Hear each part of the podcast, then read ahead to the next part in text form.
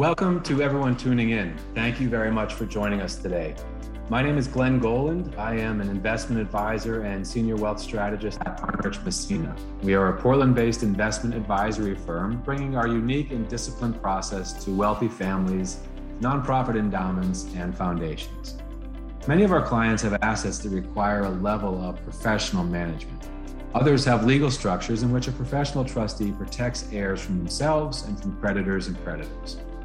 Today, I am thrilled to be joined by Greg Bowman. Greg is CEO of Northwest Trustee and Management Services. He is a CPA by trade, an all around fantastic human being. And in his role as CEO at Northwest Trustee and Management Services, he oversees the financial, human resources, and operational functions of the group. Some of the clients that I serve have hired Greg to manage their trust over the years, and I have the good fortune of connecting with him in this capacity each quarter. We are really happy to have the opportunity to ask him about professional trustees and how they operate today, and to get a better sense of what families should understand about how and when to work with these professional trustees. So, Greg, thank you so very much for being here today. Hey, thanks so much, Glen. Um, delighted to be here. I love your company and um, the, the attention to detail on getting all of the estate planning items covered off where necessary. Um, so delighted to share some of my thoughts today as well. Well, thank you for those kind words. I appreciate it.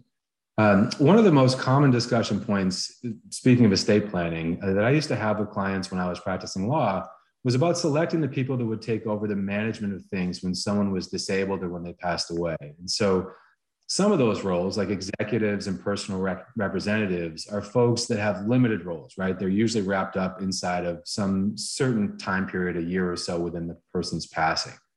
The trustee's role is different, though, right? Because these are often roles that are served in for far longer. Can you give us a sense of what the trustee actually does and then on what areas your team focuses?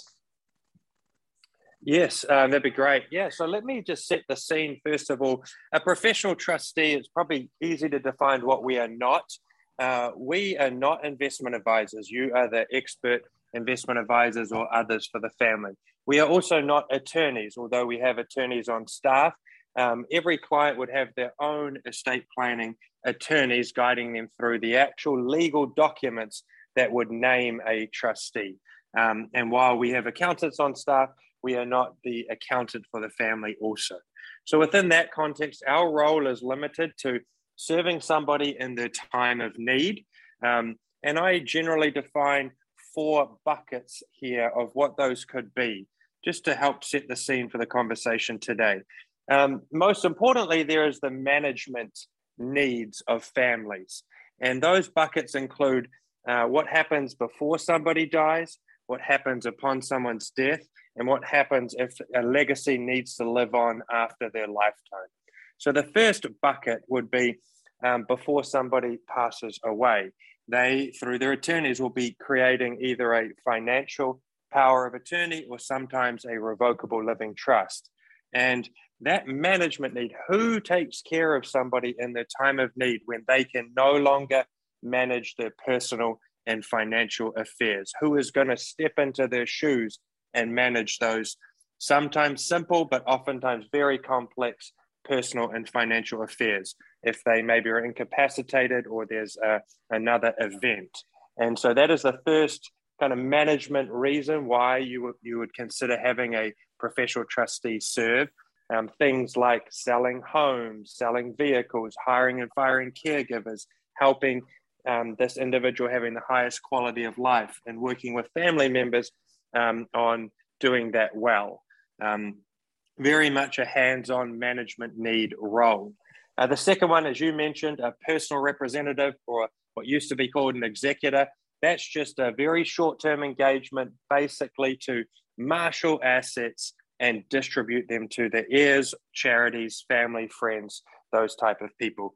Again, in a legal capacity through a will, um, we play that role um, as needed, but oftentimes family members do that role as well. And that is a very short term engagement, marshalling assets, giving them to the people who um, are the heirs of the estate. Um, but the most common way we serve families is in this third management bucket. What if after your lifetime you aren't able to give all of your assets outright to a family, friend, charity.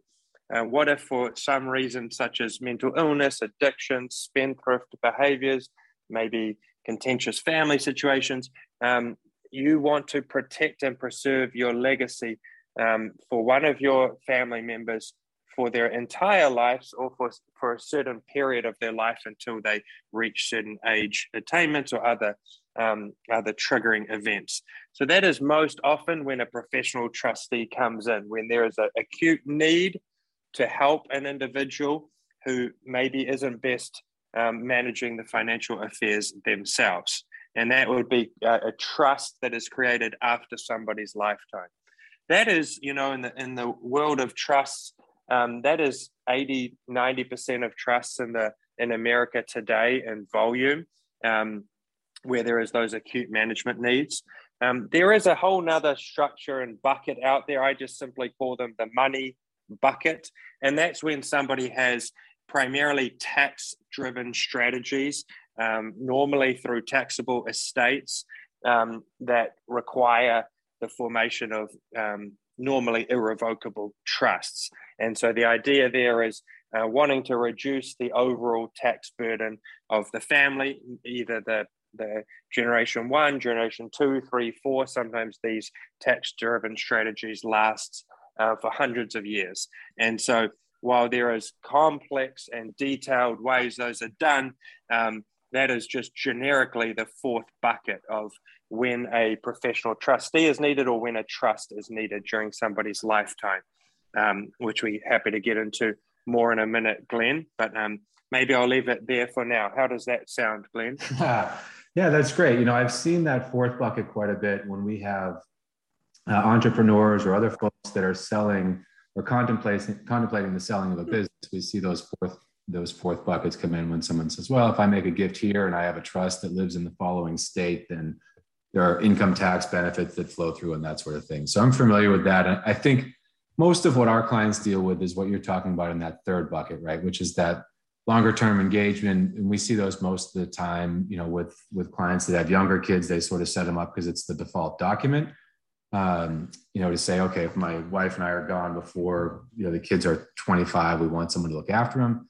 And then we see the, all the different shapes that those come into play as folks have you know they sort of come to know their kids as they grow up and they get to know what their kids habits are and what their assets look like and they can sort of better shape how they want to leave their legacy so thank you um, for that explanation as you uh, as you look at the the clients with whom you work are there certain fact patterns that make it more likely someone is going to work with you guys and gals is it like they have a certain dollar amount or they have certain um, you know blended families or they have um, you know, what are mm-hmm. the common denominators as you look at your client book?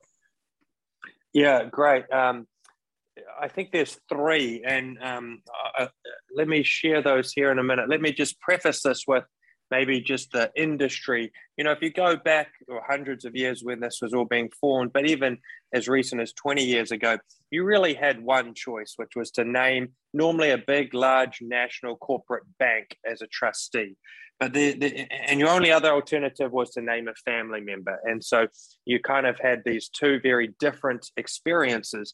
Um, there's been some great developments, um, and I think it's worth noting here as to when do you actually want a professional trustee. First of all, uh, our independent trust model is that this is all we do. We are pure experts, whether it's us or another professional trustee. You can find large outfits with you know dedicated resources to just serving people in their time of need and not doing all the other add-on services. They partner as a team with the family, um, but yet they still have some of the safeguards and uh, that you would expect of a regulated financial institution, similar to Northwest Trustee.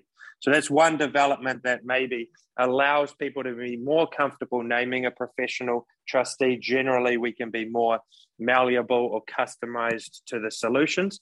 But the other one is a structural law that's changed, which is that you don't, it's not an all or nothing decision on when you need a trustee. Actually, nowadays, it's very common to have a um, two trustees in one legal arrangement. And just simply put, that means, hey, you can have an expert like a, professional trustee do the administration, do all of the accounting and tax returns. They can also do all of the management things like decisions for family members that have additional needs. But maybe you don't want that trustee involved in investment management, or maybe there's a private business. You mentioned that earlier, and you don't want the trustee involved in that. So you can actually name a family member or a friend or a professional uh, business person to be in charge of one aspect of a trust. Maybe it's, a, like I said, around investment, and then have a, a, a professional trustee do everything else. And so, this kind of what we call a bifurcation of duties just means that it's a really collaborative process of when you want to be naming a trustee that you can get experts to help and oftentimes it's a family member hey we hear it all the time. No one knows my family like my family. So that's why I want to have a family involved. And we say, great, let's build off of that, but then let's protect the family, which I guess leads me into my first area. The first bucket or or area that we really encourage and see a lot when professionals are named is when there's when the family is needs to remain needs to keep some level of family harmony. I always say that I my concern and goal is to allow the family members, the kids, normally, let's say, um, to be around the Thanksgiving dinner table together. I don't want them to be fighting over assets or estates, or I don't want them to be um, one of them um, accusing the other of doing something that they didn't even do. So, if you want an objective party just to remain um, uh, in communication with and to administer these trusts, most of, of the time it's to protect the family and to ensure that there is good family relationships into the next generations. And that's especially that's especially true when you've got the second what you said, you know, where there's an additional need there. And so I, I look at it as like um, in, in fact, even in my own life with some addiction issues in my wider family, I don't want to be in charge of a sibling of mine telling them how they can spend their money, I think it would cause a huge family fight. And so, um, encouraging families when there is those acute needs, um, uh, having you know having a professional protect the family's kind of harmony and, and unit um, in place. That's by far and away the most frequent reason we're getting called in to serve. Um, the second one is playing off of that. I would say is we just call them red flags. Um, you know, when there's a management reason. So you're setting up a trust, and generally, if it's to protect somebody from themselves or to help somebody who needs additional help, generally uh, they can it can be pretty contentious and or hands-on and need a long-term relationship. And that's best in our experience done with a professional that knows both wanting to act and be objective but then knows the letter of the law and the legal documents to be able to say yes and no when sometimes a non-professional will just acquiesce based on how much somebody asks or what the unique situation is. So some right. of those I mentioned, I mentioned, but just real quick, you know, if there's mental illnesses, that's very common for us. Um, either acute mental illnesses for life or as people develop aging diseases like Alzheimer's and dementia, we get involved. Um, if there's addiction issues, minor children, you mentioned that, Glen, uh, we're very involved in sending kids who have had parents with unexpected deaths to college and psychiatrists, psychologists, partnering with a normally a family member who's a guardian and getting them set up with life, make buying businesses for them or buying their first home and helping those minor children, but protecting those valuable assets from maybe other family members um, if it wasn't in a trust. Um, and then uh, second marriages, third marriages, that's very common in our society to have multiple marriages. And generally, we're very involved there where if there are kids by a prior marriage um, in the estate plan, especially after the first person passes on, just having an independent person there as an advocate for everybody. Most importantly, the surviving spouse needs to be cared for for their life. However, that's the current need, but equally important is the future need that the kids by the prior marriage want to inherit some of those assets. And so having a professional thread that needle is often very useful because that is can get contentious um, easily. Um, and, and, it's not always that, by the way, that uh, people aren't doing the right thing. It's simply that you have an objective party that everyone can agree on as objective and um, just helps that uh, work better. And then last one here, I would say, is a bucket of when professional trustees are brought in. Um, I would just simply say in taxable estates. You know, if it's an individual and they have $10 million, $11 million now, if it's a couple and they're in the 20 to $25 million range, uh, I would suggest you should always be having a professional trustee in those instances. And the reason is simply there's a lot of complex issues going on. It's a modest fee to protect that integrity of whatever that tax driven strategy was, whether that's complex gifting and family limited partnerships and intergenerational trusts or whatever the case may be. When you've got an extra zero on the end of it relative to most people, um, having a, a, professional trustee navigate that alongside the family is, you know, is when often we're brought in. Yeah, that makes a ton of sense. And I've seen that in some of the, the stuff that you and I have worked on. So um, thank you for for walking through those. One of the things that you mentioned um, is that you actually charge for your services. So can you give me a sense yeah. of um, how a professional trustee charges, and then as a follow up, sort of when you actually start billing for your work? Yeah, great. You know, I'll start with the easy one is when we don't charge. Um, uh, so when we have the going back to you know those three buckets of the management needs pre-death death and post-death um, you're always working with estate planning attorneys. And so we're often called in to review those documents to make sure we're comfortable serving at a future point in time. And you know we get put in thousands of documents. And um, however we don't have an active role today. We're what i just call the safety net right? We're there when something goes wrong and so to be named in documents, to call, talk to people, share stories, hear about their, their family unique situations, um, review those documents, there are no fees for any of that. Um, uh, at some point, however, those, um, th- those plans come into being or a family member is named and they're, you know, maybe considering resigning in favor of us. And so those, when we are actually stepping in and having a, a management responsibility, that's when we start charging our fees. Um, and just an overview of the industry generally, you've got two types of fees being charged. You might have a a local, a family member not charging fees and then relying on others who charge hourly, like attorneys and CPAs and things like that. Um, or on the other end, the national large banks, if they're serving, they generally charge a high asset management fee and oftentimes high minimums as well. And you know, we pioneered this independent only model over 30 years ago in the Northwest, and and we chose a hybrid fee schedule um, to to really um, be fair and reasonable whenever we're called in to act. So what that looks like practically is a much lower base fee uh, percentage of the assets, however, um, to um, that is significantly lower than maybe a, a corporate trustee with just that fee. And then in addition to that, we charge an hourly component when we're doing these discretionary decisions.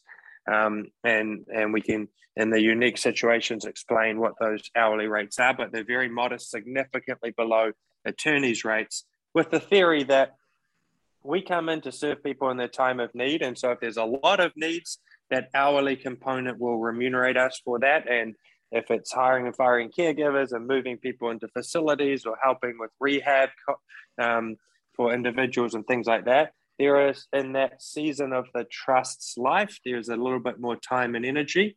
And then if things are normalized and stabilized, it's that base maintenance fee. So that's our, our model, Glen. Um, there's probably lots of, of other ones out there too, but we felt that that's fair and, and reasonable for, for our clients. Well, I've seen your bills and I can attest to that. Um, you know, I think for our listeners, it's worth noting that a lot of the big banks that are out there, you can just go online and you can look up their fee schedules if you go to a Fidelity or Schwab or whomever. So um, I certainly appreciate you going into detail in yours. And I know that if folks reach out to you with questions, you'll be happy to walk them through it because I have experienced that firsthand. So um, thank you for that. Final question that I have for you today, my friend, and that is as follows. Um, I know that you have seen all sorts of different situations and dynamics um, through your career. what are mistakes or things that folks ought to avoid um, or other tips that you have as people are coming in and considering hiring any last words of advice you can give our listeners? Hey great. Thank you. Okay. Yeah i think i will. I would like to touch on the different seasons of the estate planning. The first one is in the plan itself you know and this is just one, I've got others, but I'll narrow down to one is we often see, uh, you know, successful individuals, let's simplify this down and say they have two adult children, one with some additional needs, maybe there's special needs, or maybe there's other issues going on, and one other, let's say, highly successful, you know, well adjusted child with a good, high paying job. And families have a really hard time with the concept of the difference for, between um, being equal and being fair. And we always focus on fairness. We say, hey, what is fair for your unique children or the unique situation you have? And it doesn't always result in an equal, hey, 50% goes to one child, 50% to the other. Maybe it's actually 80% to one child, but it's in a trust. And then after their lifetime, it goes back to the other child. And that is totally fair because this child might have additional limitations or needs in their life. And so while that's sometimes hard for people to um, uh, to really enact, just because of I think a cultural thing we live in in the West of needing things to be equal. Um, we've seen that work extremely well when people are um, willing to engage in that, and then oftentimes talk to their children about that. And I guess that leads to my second one. Actually, is okay. You've created your plan. What are you going to do?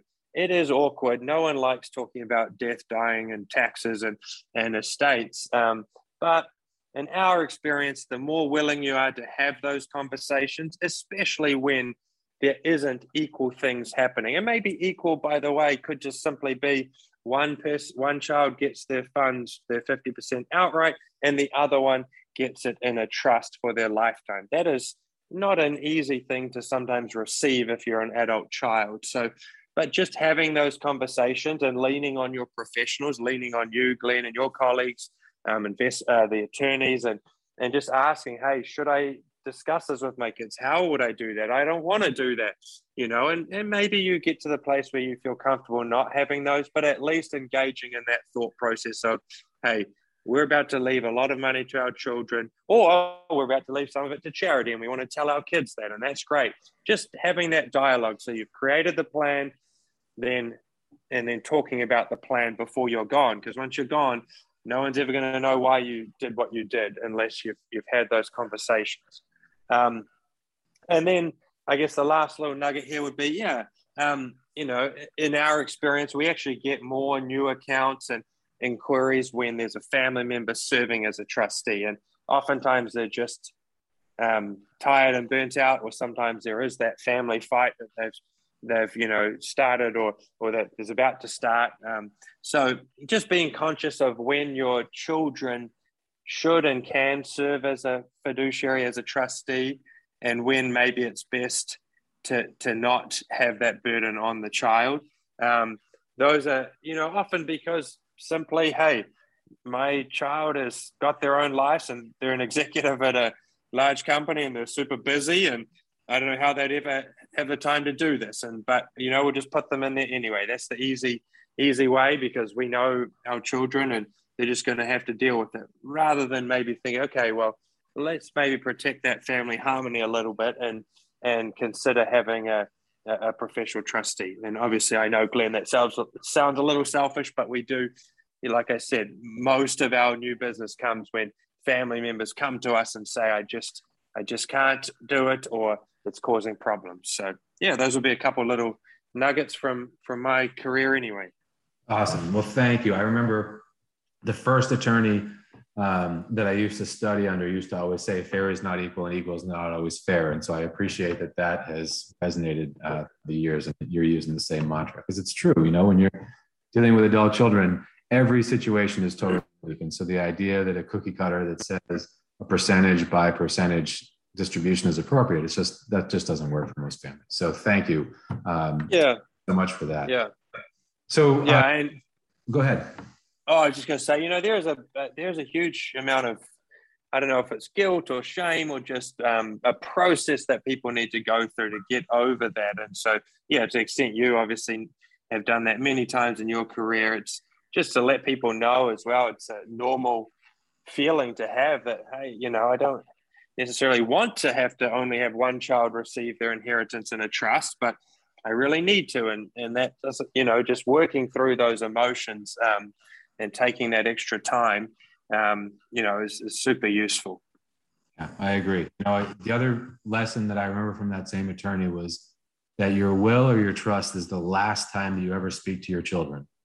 And so mm mm. think about ahead of time trying to reduce the number of surprises because this is the last thing they will ever hear from you. And so uh, 100% uh, echo your comments on communicating. So, Greg, thank you a million times over for the time today and for sharing a bit of your wisdom with us. You can find Greg over at nwtrustee.com.